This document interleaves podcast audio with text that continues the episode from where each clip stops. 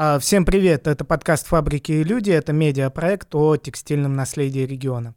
А, второй наш подкаст, а, мы продолжаем наше нелегкое дело и продолжаем путешествовать по региону и снимать наши любимые текстильные фабрики, и продолжаем говорить о фабриках и о текстиле с ведущими специалистами Ивановской области. С вами сегодня Михаил Денежкин и Михаил Тимофеев – Гостем сегодняшней программы будет э, Юлия Андреевна Блавзевич, э, старший научный сотрудник Музея Ивановского ситца. И э, этот выбор, естественно, не случайен, поскольку эм, музеев такого профиля не так много. Сегодня мы узнаем, сколько их на самом деле. И, безусловно, разговор о текстильной отрасли невозможен без продукции, которую выпускают до настоящего времени текстильные фабрики, а именно о тканях. Соответственно, собрание тканей Ивановского музея достаточно большое большое, и э, видят посетители э, очень малую часть. Э, видимо, сегодня мы тоже узнаем, какой процент представлен в экспозиции и какой скрыт от глаз. Так вот, речь пойдет, собственно, о невидимой работе сотрудников музея, то, что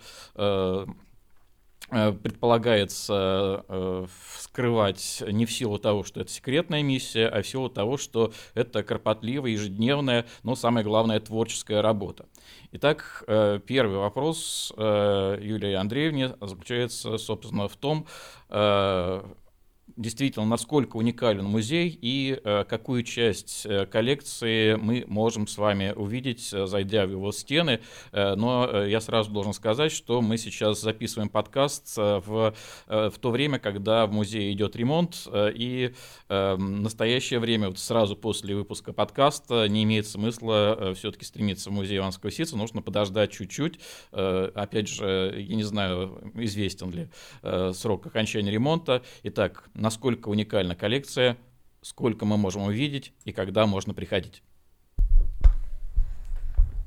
Спасибо большое за приглашение и за ваши вопросы. Эм, надеюсь, что нас слушает много народу, и мы будем получать больше положительно настроенных Эм, гостей, которые в ужасе приезжают и говорят, как мы ехали из другого города, а вы закрыты. Мы закрыты все-таки не на ремонт, а на реставрацию. Я поправлю, да, потому что это значительно сложнее, значительно трудо и финансово затратнее. Но мы надеемся, что обновленный музей, который будет встречать наших гостей, нас и наших гостей будет неизменно радовать. А, когда это можно будет сделать? Ну, по самым оптимистичным прогнозам мы начнем принимать наших гостей уже в сентябре. А, по прогнозам, которые дают нам официальные документы, то есть договор, договоры и договорные обязательства, это конец ноября, то есть вот где-то в этом промежутке, я думаю, что уже будет к нам можно прийти в гости, посмотреть все, что мы будем готовы показать.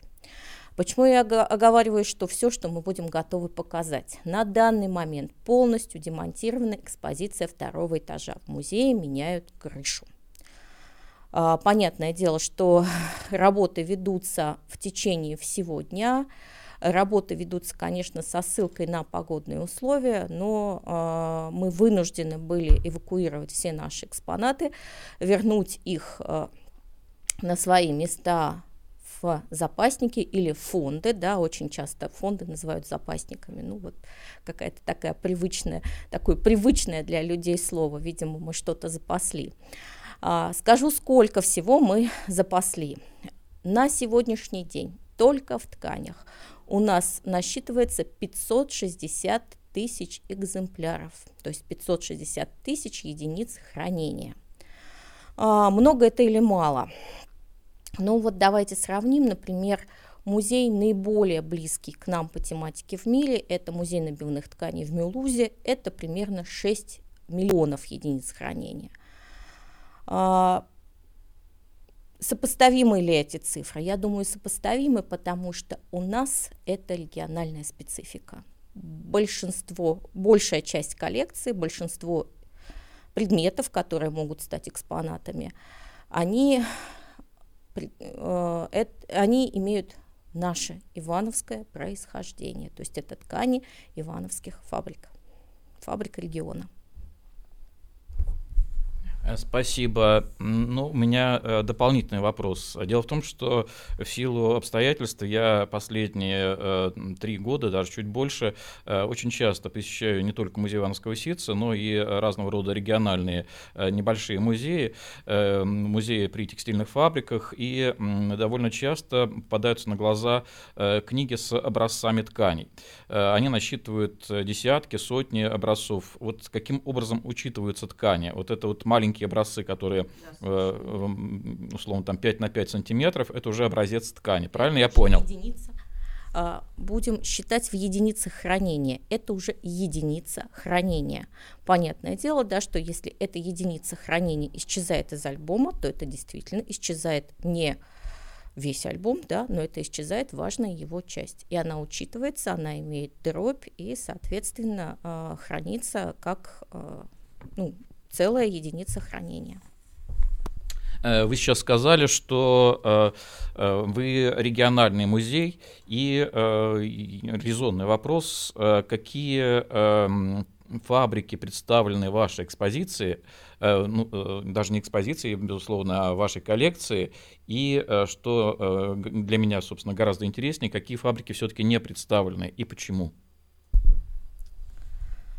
А, ну, коллекция тканей, э, я сначала скажу про хронологический период, да. Во-первых, у нас есть археологический текстиль, он, конечно, дофабричный, да.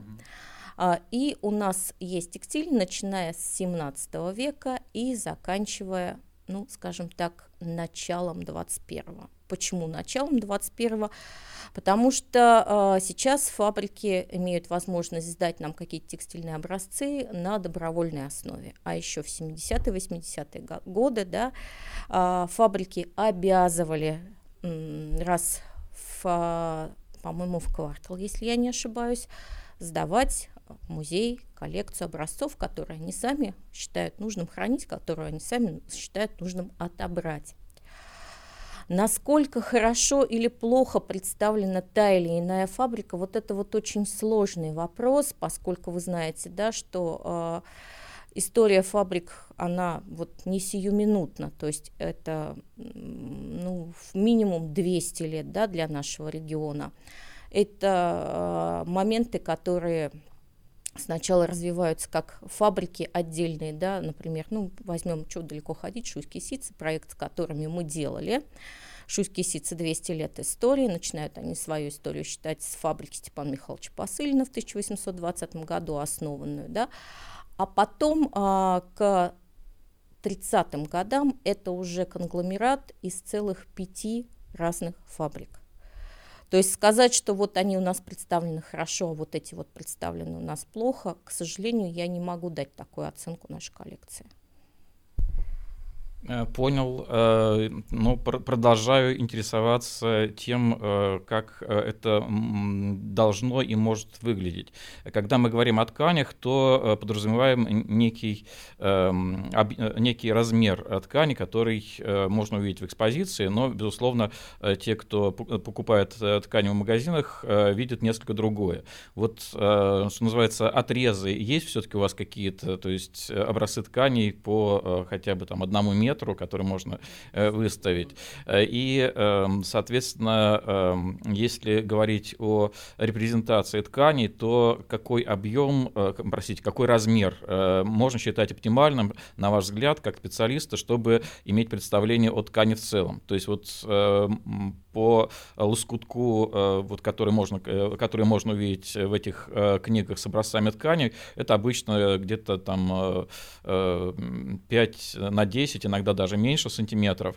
Э, вот э, это зависит от каких-то факторов, чтобы э, сложный рисунок нужно увидеть большую, больший по размеру отрезок ткани. Если это какой-то более мелкий рисунок, то достаточно того, что и 5 на 5 сантиметров.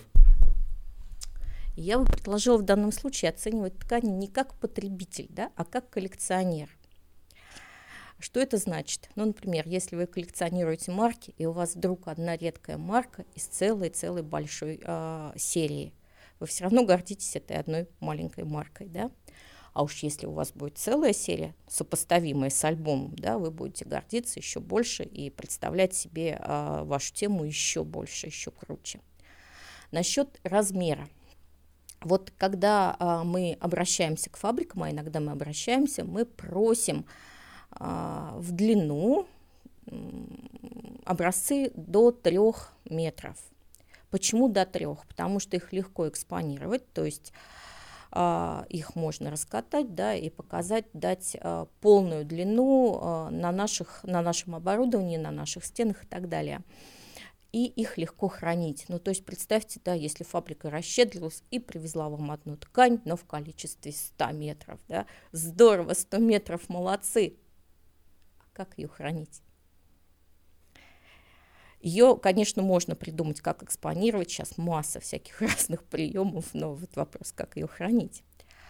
По поводу маленьких образцов, да, у нас хранятся не обязательно, вот опять же, да, почему мы оценим нашу коллекцию не как э, потребители, да, а как коллекционеры. У нас хранятся образцы не только тканей с рисунком, но и, например, выкрасов э, различных красильных фабрик или рекомендаций каким-то красильным фабрикам это образцы даже 1 на 2 сантиметра.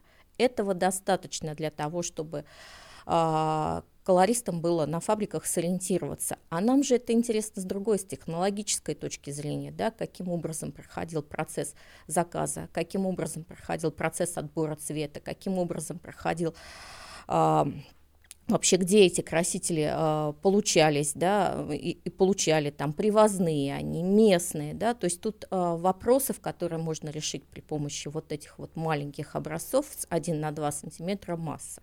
И перспектив для исследований, соответственно, тоже.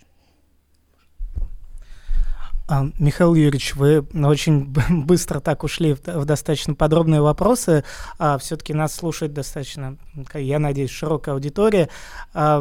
Юля, мне хотелось бы, чтобы вы немножко рассказали вообще про э, историю коллекции музея Ивановского СИЦ, потому что она уникальная.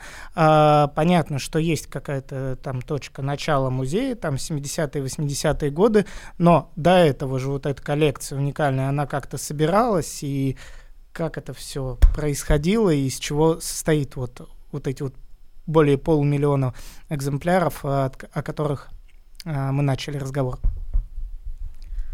А, спасибо, Михаил, за вопрос. А, это то, о чем мы начинаем рассказывать, когда встречаем гостей, приветствуем в нашем музее. Действительно, почему вдруг музей текстиля и как вообще людям пришло в голову собирать такой материал, как текстиль, да? Ну, марки, ну, монеты, ну, мумии, да, а тут вдруг текстиль.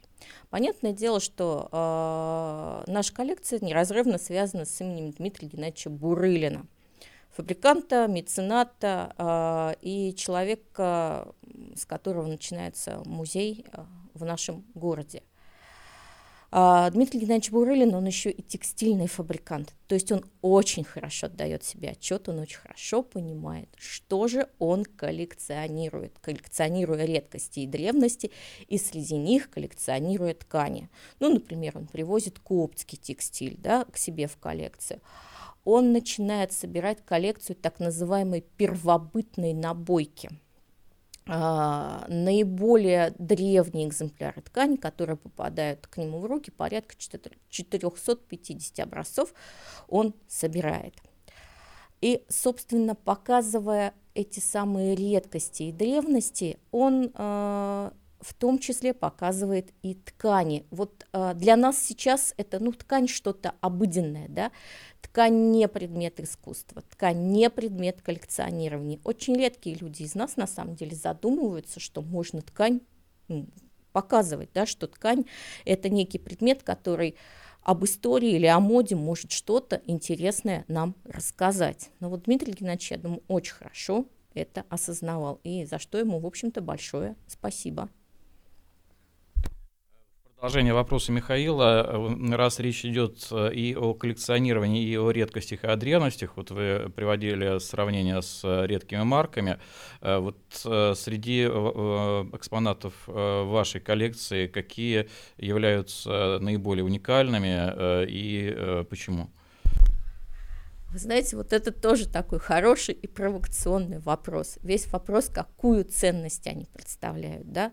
С одной стороны, как потребители мы хотим вот так видеть вот, вот эта ткань там, ну, я не знаю, ее было выпущено миллион километров, ну, условно говоря, цифру мы такую с потолка возьмем, да, или вот эта вот ткань получила золотую медаль там на Чикагской выставке – это здорово, да. Но, например, для меня, как для ученого, ценнее э, те самые первобытные набойки, те самые набойки по э, льняному холсту, например, черной сажевой краской, да, потому что они дают ответ на вопрос, как все начиналось. Кто же он, дедушка Ситцев, и как он выглядит? То есть тут очень сложно оценить. У нас есть редчайшие экземпляры, например, платков – да, вы знаете, что русский традиционный костюм, он вообще без платка не мыслим. Он и в городском э, костюме будет, он и в крестьянском, он и в дворянском костюме будет присутствовать. И когда мы смотрим на платок Ефима Ивановича Грачева, который единственный в своем роде, у которого размеры 157 на 145 сантиметров, и это, простите, конец 18 века, я бы даже сказала, последняя четверть 18 века – может быть, с точки зрения там какой-то красоты или моды он нас не поразит, но вы задумайтесь, да? 157 сантиметров – это современная ширина и 18 век. То есть ценность, она очень разная. Э, возвращаясь к нашему разговору о хранении, вот э, каким образом все-таки хранятся образцы тканей, э, какой температурный режим, влажностный режим и все прочее, и э, Э, что представляет из себя, собственно, помещение, где все это хранится, какие э, к ним э, требования, и кто туда может попасть из сотрудников даже музея. Мы не говорим о том, чтобы кто-то со стороны мог туда зайти, хотя я думаю, что это тоже возможно. Ну, а, смотрите, это очень распространенный вопрос, и часто мы на форумах где-то читаем, вот, попрятали все в свои все запасники, все самое ценное, самое красивое, интересное нам-то, конечно, не показывают. Но, во-первых, это неправда. Все э, а, самое ценное и красивое мы стараемся показывать, мы стараемся об этом рассказывать э, и каким-то образом вообще заставить наших людей гордиться тем, где они живут, гордиться тем самым местом, где вот эти вот вещи кто-то когда-то много лет назад произвел, и они до сих пор как бы достойны полного восхищения. А, во-вторых, по поводу хранения и по поводу экспонирования. Есть свод единых правил, которые регламентируют жизнь музея, в том числе и хранение и экспонирование. Он доступен, он есть в интернете, а, его можно всегда открыть, почитать и поинтересоваться, каким образом ткани а, должны существовать в условиях музея. Ткань материал сложный и очень нежный, да, то есть, собственно, мы у нас не лапидарий все-таки, да, мы не камни храним и выставляем, а, а ткани. Поэтому есть определенные требования и к температурно-влажностному режиму, и к освещенности и к срокам экспонирования. Ну не можем мы выложить платок XVIII века на общее обозрение, прибить его гвоздями и э, навеки вечные оставить. Да? Мы вынуждены его э, при низкой освещенности экспонировать. Это тоже еще один момент. А когда люди приходят и говорят, как у вас темно? Зато все вещи подлинные. Вот, при низкой освещенности под наклоном 45 градусов, а, аккуратненько закрепив при помощи бескислотных материалов его, можем это сделать только в течение всего двух месяцев. Все, дальше предмет должен отправляться в хранилище отдыхать. В хранилище он хранится либо разложенным на горизонтальной поверхности, либо смотанный в рулон, у которого достаточно большой диаметр, чтобы не было заломов. Периодически хранитель э, все это вынимает, проводит ревизию, смотрит, какие повреждения появились, да, э, борется с молью. У нас хранитель очень хорошо борется с молью. Сотрудники готовы тоже эвакуироваться. Вот если, честно, если бы я была моль, я бы точно улетела. Э, смотрит, что вообще э, можно отобрать для реставрации предметов, да, потому что у нас иногда возникают возможности, иногда возникают совместные проекты, и мы можем отдать предметы на реставрацию и послед... в последующем, в общем-то, показать этот предмет.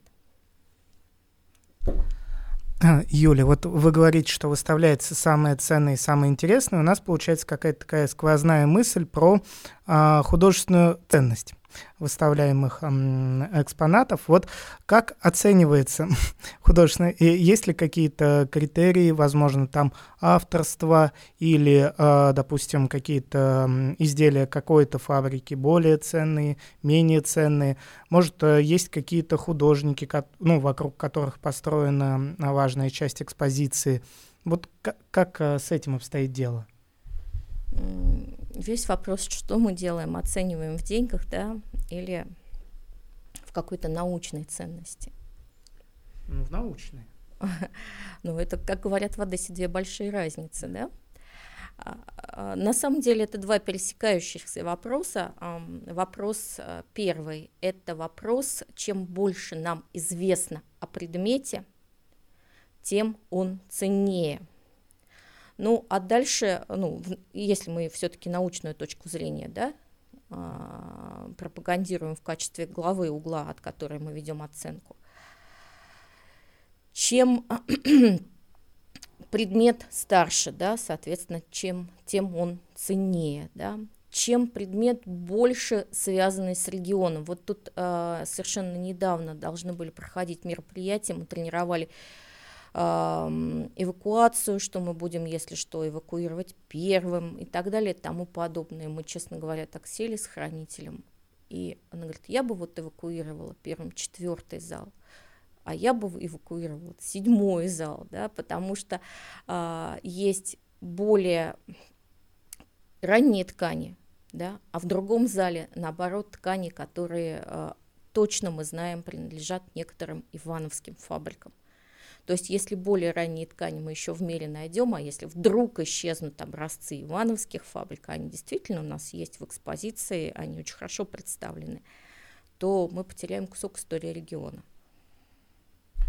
Э, вы э, хранитель большого куска истории и региона, и не только региона, и э, такой довольно банальный, простой вопрос, как человеку, который мечтает побывать в Иванове, но не получается, узнать о том, какие ткани хранятся, имеются, хранятся, экспонируются в музее Ивановского ситца? Ну, в наш век технического прогресса это сделать совершенно несложно. Во-первых, у нас есть сайт, сайт, кстати говоря, эм, на котором вывешены отличные изображения в отличном качестве э, с описаниями. То есть, чтобы составить, получить э, представление о коллекции, в общем-то, вполне достаточно его открыть, им воспользоваться и уже дальше, э, возможно, искать информацию либо в группе музея, когда у нас э, случаются времена э, на то, чтобы сесть, обработать материал и сделать его не научно-популярным, а популярно-научным, да, мы очень часто рассказываем о нашем материале в группе музея. Там достаточное количество и фотографий, там достаточное количество текстов. Э, тексты опубликованы не три предложения, да, как у нас в группе «Привет, доброе утро, всем у нас классный вид из окна». Хотя вот сейчас мы имеем возможность в той обстановке, которая есть, только вид из окна показывать. А там действительно тексты э, очень научные и достаточно адаптированы для широкой публики, чтобы их было действительно интересно читать. Замечательно. И давайте, э, пользуясь случаем, что называется, перейдем, собственно, к работе научных работников. Эм, вот э, недавно, сравнительно недавно появился тот сайт, о котором вы сейчас сказали, э, но там коллекция представлена только до 30-х годов. Вот когда от вашего дружного творческого коллектива нам ждать продолжения эм, хронологической истории демонстрации ткани, которые есть в экспозиции, и, соответственно, по каким другим другим, как, по каким другим каналам ученые, исследователи из вашего музея и не только, насколько я знаю, из вашего музея эм, распространяют информацию о вашей коллекции. Ведь есть не только сайт, и есть еще и книги, причем изданные не только на русском языке. Значит, часть первая, да, отвечу на первую часть вопроса. Вопрос «когда?». Ответ очень простой. Когда будут деньги и время. То есть я не говорю никогда, да, я говорю совершенно четко, конкретно обозначаю, что для этого необходимо. Это действительно очень важное условие, потому что прежде чем эта информация попадет на сайт, ее нужно каким-то образом извлечь, нужно предметы сфотографировать так, чтобы на них хотелось смотреть, да, не слепая фотография на телефон за стеклом. И э, нужно обязательно дать себе возможность поработать, да, извлечь полностью информацию и сделать ее для читателя удобоваримой и интересной. Надеюсь, на первую часть вопроса я ответил. А, по поводу того, каким образом можно получить информацию о коллекции музея или поработать с предметами. Я так понимаю, что именно это вы хотите узнать, да? Нет, я имел в виду, э, какие еще э, книги нужно требовать э, либо в библиотеках, либо заказывать для знакомства в интернете. Ну и я думаю, для пиара музея будет не лишне сказать, что даже зарубежные исследователи не только бывали в музее Ивановского Сица, но и сделали публикации журнальные или все-таки даже монографические вот не очень понимаю вопрос. А, я могу э, рассказать о том... Какие книжки нужно читать о коллекции музея Ивановского ситца? Я намекаю, что это э, книжка стопроцентная Иванова и а, целый ряд других. У нас есть еще следующий проект. У нас есть замечательный, э, действительно, это не монография, это коллективный труд, альбом который и альбом, и каталог, то есть он совмещает в себе и прекрасные фотографии, и макеты, ну, например, а, объемный макет рукава, да, куда вы можете сунуть руку и посмотреть, как а, ткань смотрелась бы на готовом изделии, на платье или на рубашке. Называется он «100% Иванова». Сделан он был на грант Потанинского фонда. В итоге команда получила премию Забелинскую – это премия, которая вручает ГИМ за издание, за исследование региональных э, каких-то региональных проблем, региональной истории, региональных вопросов. Издание совершенно прекрасное, уникальное. Единственное, что печатный вариант этого издания, во-первых, стоил 15 тысяч. Это солидная очень сумма, а во-вторых, он уже закончился, несмотря на солидную цену. Ну а в-третьих, я скажу, что его можно найти в интернете. Вы заходите на сайт фонда Потанина в раздел «Первая публикация», и самое первое, что вы увидите, это, конечно же, наш каталог «100% Иванова». К 35-летию музея, которое случилось в этом году, мы запланировали переиздание э, этого каталога, но не в том виде, в котором он существует сейчас, а в облегченном, скажем так, варианте, я имею в виду в, поли, в полиграфическом смысле в облегченном варианте. В общем-то, уже есть договоренность с издательством. А, сейчас переписываются тексты, переписываются вводная статья а, в связи с той информацией, да, которая открылась за последние годы. Ну и надеюсь, нам все-таки удастся его переиздать. Можно ли э, сказать, что Музей Ситца — это не просто такая галерея выставочная, но это и важный научный центр по исследованию и доказательству важности и ценности тканей, текстиля, и в частности вот агитационного текстиля, как такого э, одного из ярких э, направлений, которое замечательно представлено в экспозиции музея. Ну, доказательства, я думаю, важности текстиля э, никто сейчас и не требует. Да? Достаточно э, посмотреть, дать себе труд, э, подумать о том, без чего мы каждый день не уходим из дома с вами. Да? А что касается, можно ли назвать Ивановский, музей Ивановского ситца научным центром, ну, нам бы, конечно, хотелось так думать, да, потому что у нас все-таки прорабатывается несколько научных тем, Вообще э, любой музей – это не только экспонирование, да, это сбор предметов, это обработка информации, это хранение, и уже только после этого экспонирование. Сейчас, конечно, музеям еще э, очень хотели бы э, придать некую развлекательную функцию, но это тема совершенно отдельного разговора. У нас прорабатываются несколько научных тем, прорабатываются на серьезном уровне. Действительно, одна из тем – это агитационный текстиль, как знаковый такой, эм, пере, как зна, знаковый такой, э, знаковое явление именно для нашего региона, с одной стороны, и с другой стороны для всей страны. Ну, представьте себе, а, к концу 20-х, до начала 30-х 80% рисунков выпускаются с агитаци... ну, агитационных. Что это значит? А вот представьте, да, опять же, когда вы приходите в музей с группой, стоит перед нами 10 человек. И на начало 20-х годов из этих человек 10 8 неграмотные. Все очень просто. И молодое советское государство находит способ донести до людей, до своих граждан, что в стране происходит. Они начинают разговаривать со, своей, э, со своими гражданами способом рисунка. Древнейший способ, да, который вот таким вот образом встает на службу молодому советскому государству. Сейчас мы вот обращались к нескольким фабрикам а, с предложением, ну давайте мы выпустим. Говорит, ну мы бы выпустили, да, но боимся, что он не будет иметь коммерческого успеха.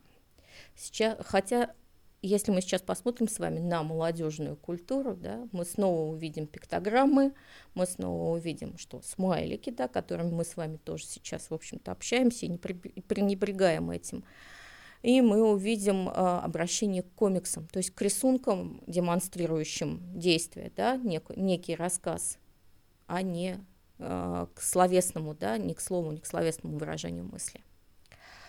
Вот, это одна из тем, если отвечая на ваш вопрос именно про агитационный текстиль. Другая тема – это текстиль, ранний текстиль, э, который представлен тоже хорошо в нашей коллекции. У нас одна из самых больших, одна из самых солидных коллекций текстиля 17 и 18 века, по которым мы можем отлично проследить технологию. О том, почему рисунок становится именно таким, о том, каким образом меняется технология его нанесения и каким образом меняется технология изготовления тканей. Это тоже целый огромный пласт. А, и каким образом, значит, с 17 до начала 19 века а, вот а, технология, какой путь проходит. В связи с этим мы по Потанинскому гранту сделали совершенно потрясающее исследование.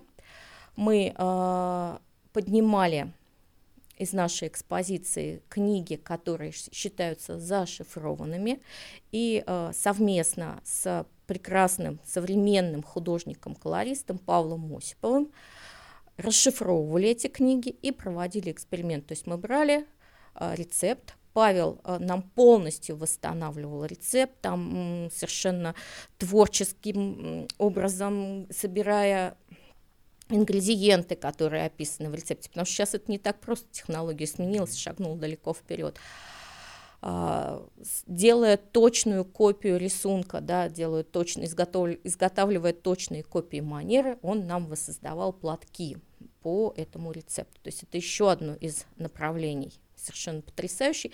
И, кстати говоря, вот здесь вот научная составляющая очень хорошо сошлась, простите, заикаюсь уже, сошлась а, с а, тем, что э, всем хотелось бы получить в ближайшее время, да, это тот самый ивановский сувенир, о котором много кто говорит.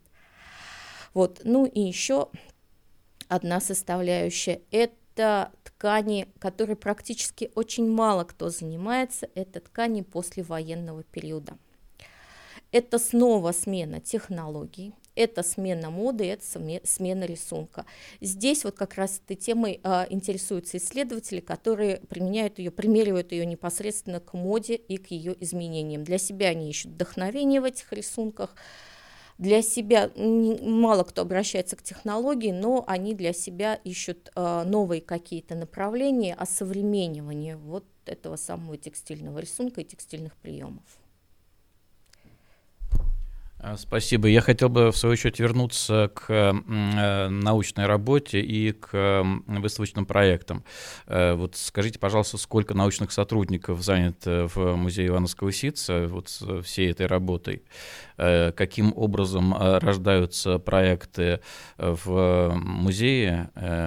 И, насколько мне известно, достаточно часто ткани из э, коллекции музея попадают на какие-то совместные выставки. Иногда это просто эм, как бы так участие в каком-то эм, Э, проекте не очень заметно, иногда э, все-таки это очень существенный, э, существенная представленность. Ну и вот музей несколько лет назад делал выставку, которая была представлена на Дальнем Востоке. Вот чья это идея и насколько хорошо, насколько она была важна для вашего музея? Опять сразу несколько вопросов, извините. Тогда буду отвечать по порядку.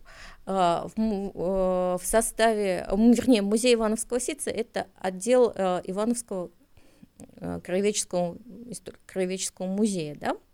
Поэтому мы сейчас будем считать научных сотрудников именно музея Ивановского ситца.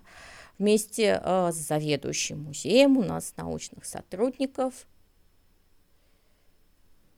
5 человек, да, плюс два хранителя. То есть, ну, они хранят, конечно, хранение идет на весь музей, но это хранитель вещевого текстильного фонда и хранитель текстиля, текстильного фонда, то есть, соответственно, тканей, которые представлены именно в тканях, а не в предметах. Вот, собственно, все участвуют по мере возможностей и по мере э, своих направлений, стараемся мы участвовать в научных темах друг друга. Что касается совместных проектов, их действительно много. А, мы сейчас не можем запланировать какие-то совместные проекты новые на своей территории, но у нас будет продолжена, как только мы откроемся, замечательная выставка, посвященная промыслам, строчно-вышивальному промыслу, на которой представлены не только предметы из коллекции музея, а, но и предметы шести строчно-вышивальных промыслов региона. А, на них действительно стоит посмотреть. Это выставка, с одной стороны, это выставка технология, с другой стороны, это выставка вдохновения. Ну и э, сейчас модное слово коллаборация. Вот здесь у нас произошло, произошло сотрудничество с, э, с Академией Штрельца. К нам приехали студенты на практику, а, поработать в наших фондах с нашими тканями, но в ответ они нам предложили дизайн для выставки а, строчки вышивки. И вот, я думаю, вы видели своими глазами, из этого сотрудничества получился очень хороший очень приятный выставочный проект с очень интересным решением пространства. Да, предметы это плоскостные. И как же вот так на плоскости рассмотреть вот эти вот белые и серые скатерти, полотенца, салфетки. А вот так вот люди придумали, каким образом это можно сделать в наиболее выигрышном варианте, поэтому как только мы открываемся, мы ждем всех на эту выставку. Она достойна своего зрителя, она достойна внимания. Про э, Владивосток. За чей счет банкет? И вообще, чья это идея? Я сегодня уже очень много рассказываю о проектах, которые финансируются Потанинским фондом. Фондом Владимира Потанина. Это проекты для музеев. А, и вот э, достаточное количество времени назад, наверное, уже лет 8 назад, Владивостокский музей, сейчас это федеральный музей, музей-заповедник, выиграл грант на проект, который называется «Коллекционируя Россию». И в рамках этого проекта они стали привозить для жителей Дальневосточного региона разные, разные, приглашать разные музеи, привозить их коллекции и выставки. Они привозили и Пермь, они привозили и Новгород, они вот привозили нас. А, в чем суть? В том, суть в том, чтобы жителям региона достаточно удаленного, да, лететь туда на самолете 9 часов, это почти 10 тысяч километров, если двигаться по железной дороге, дать возможность жителям этого региона м, посмотреть, что же делается на другом конце страны.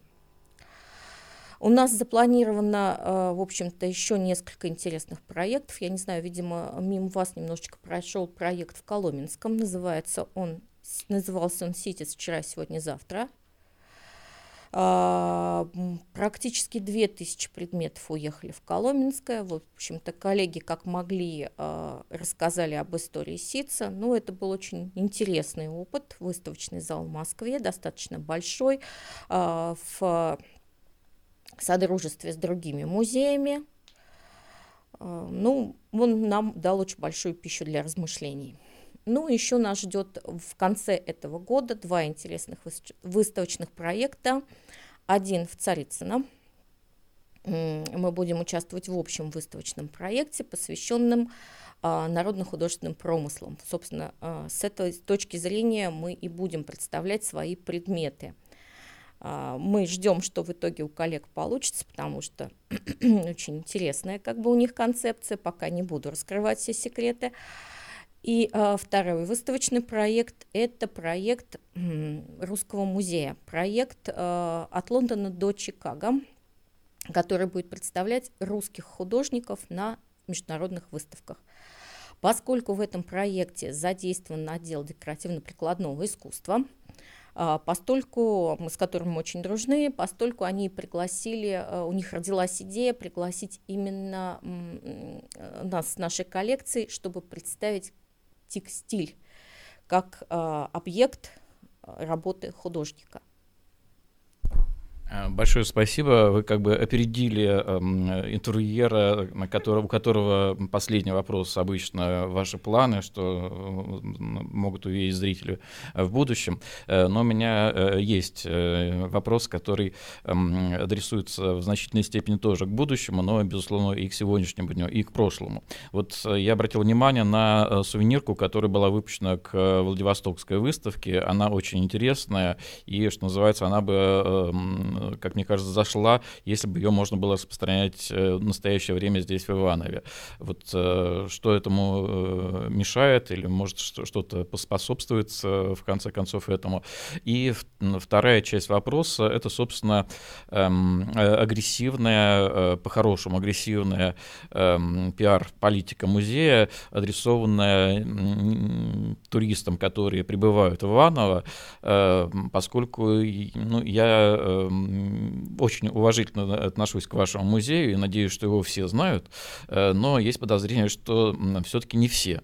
Э, э, так вот, что вы планируете, что вы делаете, что вы планируете сделать для того, чтобы эм, в городе появились какие-то объекты, какие-то ну, трудно представить, что это, в принципе, может быть. Это может быть самая разная форма подачи. Э, заявить о себе в городской среде и тем самым украсить город вот теми сокровищами, которыми, собственно, обладаете, и э, о существовании которых далеко не каждый, даже Ивановец, собственно, знает.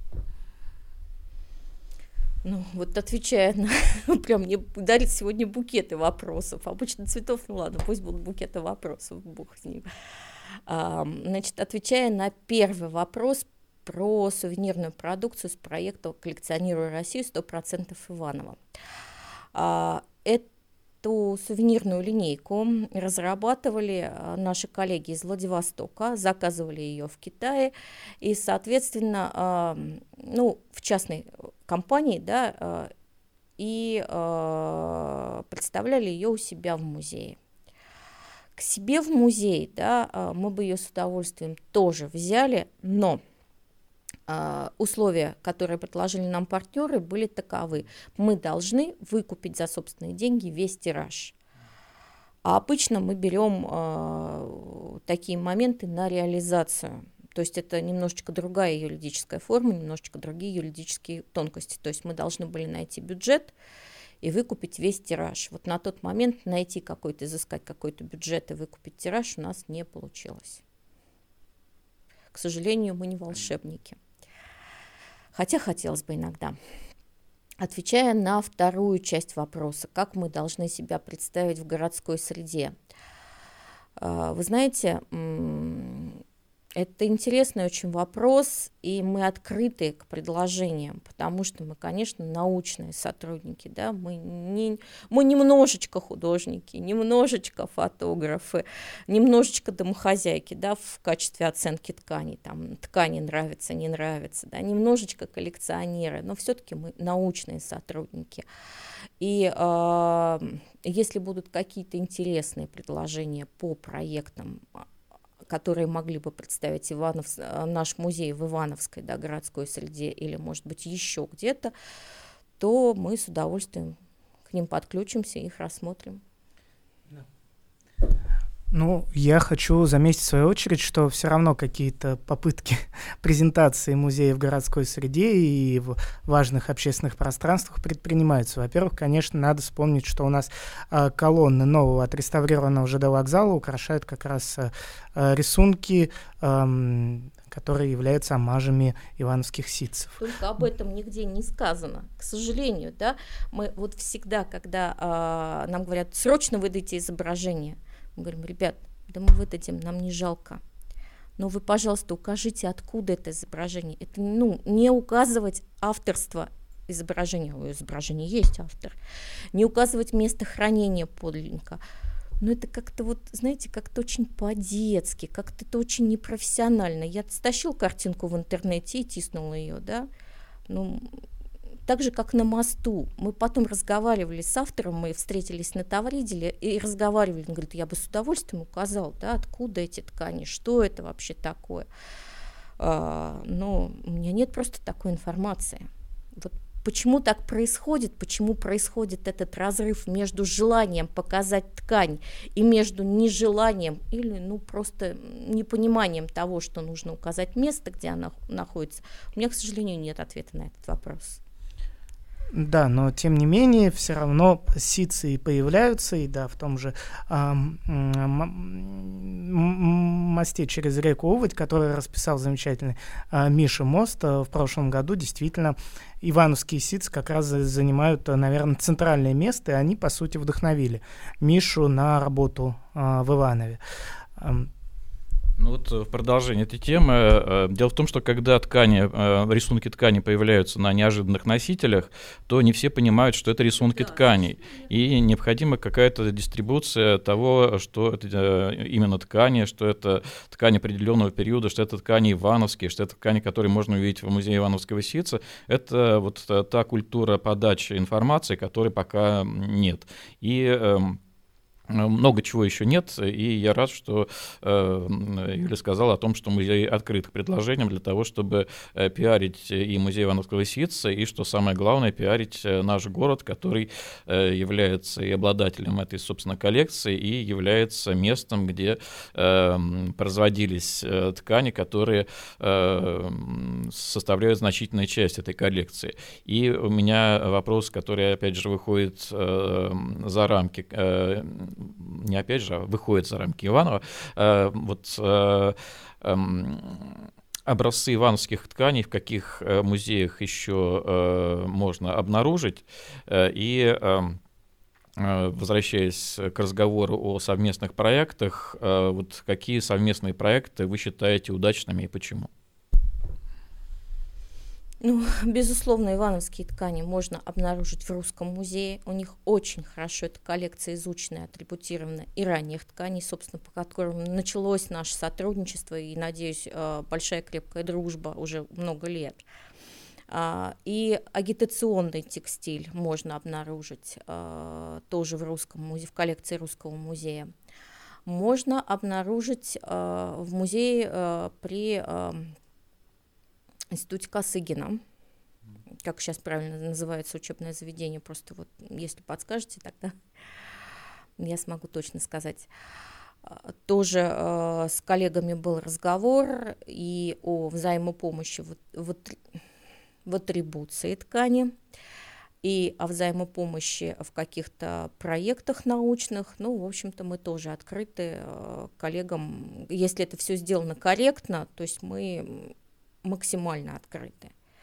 Просто вы знаете, бывает иногда, что люди очень часто грешат, особенно эти молодые, молодые исследователи, то есть они пишут письмо, Плевецкому, э, директору музея э, из серии «Я хочу заниматься вашими тканями». Замечательно, присылайте официальный запрос, какая у вас научная тема, сколько вам материалов необходимо. Вы знаете, с научной темой я еще не определился, я надеюсь, это вы мне поможете сделать. Ребят, все здорово. А, я бы рада была выбрать своей профессии, вот сидеть в музее за столом и просто всем придумывать научные темы. Но, к сожалению, у меня другая профессия. Ну или к счастью. Вот такой диссонанс тоже бывает. Вот очень большая просьба к тем, кто нас сейчас слушает из молодых исследователей. Если вы действительно решили связать свое исследование с тканью, а, с текстилем, с какими-то а, текстильными моментами, с модой и решили обратиться в музей, не обязательно наш, в любой музей, вы, пожалуйста, чем наиболее четко и конкретно вы дадите задание, тем наиболее четко и конкретно вам ответят и подберут материал в кратчайшие сроки. Как правило, если это а, действительно четкая, конкретная тема, а, как правило, если вы точно знаете, сколько вы образцов ткани хотите посмотреть, или, например, на образцы тканей какой фабрики а, и какого периода вы хотите посмотреть, как правило, мы очень быстро это делаем, как правило, мы идем навстречу, ну и, конечно, приветствуем, да, если вы в своем исследовании указываете, откуда вы взяли этот материал, да, и, в общем-то, рассказывайте о том, что не только мы рассказываем о том, что мы с вами сотрудничаем, но и вы рассказываете о том, что мы с вами сотрудничаем. Э, так, ну из-за того, что я вновь предложил букет вопросов э, о наиболее лучшем, э, на ваш взгляд, выставочном проекте, вы э, не смогли ответить, э, но э, я оставлю этот вопрос, потому что э, все-таки нужно щадить э, слушателя и завершать наш интересный разговор. Э, и в связи с этим э, очень простой вопрос: э, есть ли у вас мечта? Есть ли у вас мечта о какой-то э, выставке, о каком-то идеальном музее, который э, нельзя разместить в бывшем особняке Дмитрия Геннадьевича Бурылина, а, возможно, лучше разместить где-то в фабричном пространстве? Вот какая у вас мечта, как у э, научного сотрудника уникального музея, связанного с историей текстильной промышленности?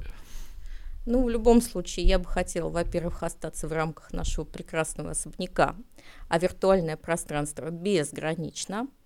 А, у меня есть несколько мечт, да, как, это, как это правильно сказать, да, у меня есть а, несколько проектов или замыслов проектов, которые бы я хотела, чтобы когда-нибудь воплотились. Один из них – это проект, вот от котором я как раз недавно вспоминала в связи с тем, что готовилась к нашей встрече. Это проект, в котором а, бы я хотела рассказать о том, как живут вещи в музее. То есть, когда человек приходит куда-то, да, он же не понимает, какая работа за всем этим стоит, когда он один на один с экспонатом остается, а что происходит с вещью, прежде чем она станет экспонатом, и вот он так один на один с ней сможет поговорить, это всегда остается за кадром. То есть я вот хотела выпустить серию короткого, коротких роликов о том, как вещи в музее живут. Вот. Еще одна мечта, ну, наверное, это наша общая музейная мечта, опубликовать каталог тканей ручной набивки. Я надеюсь, что мы маленькими, коротенькими шажками к ней идем, и я надеюсь, что, в общем-то, когда-нибудь эта мечта воплотится. Вот. Ну и хотелось бы, чтобы, вот, наверное, может быть, как раз вынесенное за рамки музея мероприятия, да, это какие-то э, форумы, э, площадки, на которых бы люди, которые занимаются текстилем, и производством, и исследованием, и хранением встречались и почаще общались между собой. Это я могу только поддержать. Э, воле судеб я был э, в разных странах и в разных э, текстильных музеях. Такая площадка, безусловно, необходима. Но и вот занимаясь этим проектом и другими проектами, связанными с фабричной историей, должен сказать, что, на мой взгляд, музей из-за как раз его локации в жилом особняке фабриканта Дмитрия Геннадьевича Бурыльна, собирателя мецената, невозможно, по большому счету, разместить коллекцию станков, на которых ткань когда-то производилось и производится иногда до настоящего времени. Вот такие редкости и древности, к сожалению, становятся все более и более уникальными, поскольку не все знают и цену, ну, возможно, как раз те, кто знают цену в личной коллекции себе это эм, определяет, а не для публичного показа. Так что вот все-таки расширение музея Ситца, мне кажется, естественным и органичным. Ну и, естественно, мы можем только пожелать э, новых грантов для исследовательской работы, для того, чтобы мечты сбывались э, по максимуму. И я э, вижу уже многие годы, что в этом плане ваша такая не очень большая команда имеет явные успехи, и есть надежда, что это будет продолжаться, придут, возможно, новые сотрудники, и процесс несколько ускорится, и мы увидим нечто невиданное э, в, обозримом будущем. Большое спасибо вам за интервью, Михаил. Друзья, я напоминаю, что наш проект «Фабрики и люди» осуществляется при поддержке Института развития интернета. А, в конце подкаста хочу напомнить, что э, замечательное да, издание «Стопроцентное Иваново», о, которое посвящено первую очередь музей Ивановского ситца вы можете найти на сайте фонда Владимира Потанина. А, замечательный сайт э, с тканями из собраний музея текстильмузеум.ру и, наверное, курс Арзамас «Открывая Ивановскую область». Э, там тоже прекрасные материалы, в том числе созданные непосредственно заведующим и сотрудниками музея Ивановского ситца. Надо обязательно изучить после а, прослушивания нашего подкаста. До встречи на онлайн-платформах. А, большое спасибо нашим слушателям. Я бы не хотела э, прощаться с вами, но вынуждена и с удовольствием приглашаю вас не только на те ресурсы, которые озвучил Михаил, но и в нашу группу ВКонтакте, потому что ВКонтакт сейчас та самая соцсеть, э, которая позволяет читать большие тексты и хранить большой объем фотографий. Вот если вы хотите читать, смотреть и слушать красиво, это к нам. Ну и, конечно, следите за новостями об открытии музея Ивановского ситца и приходите все смотреть живую.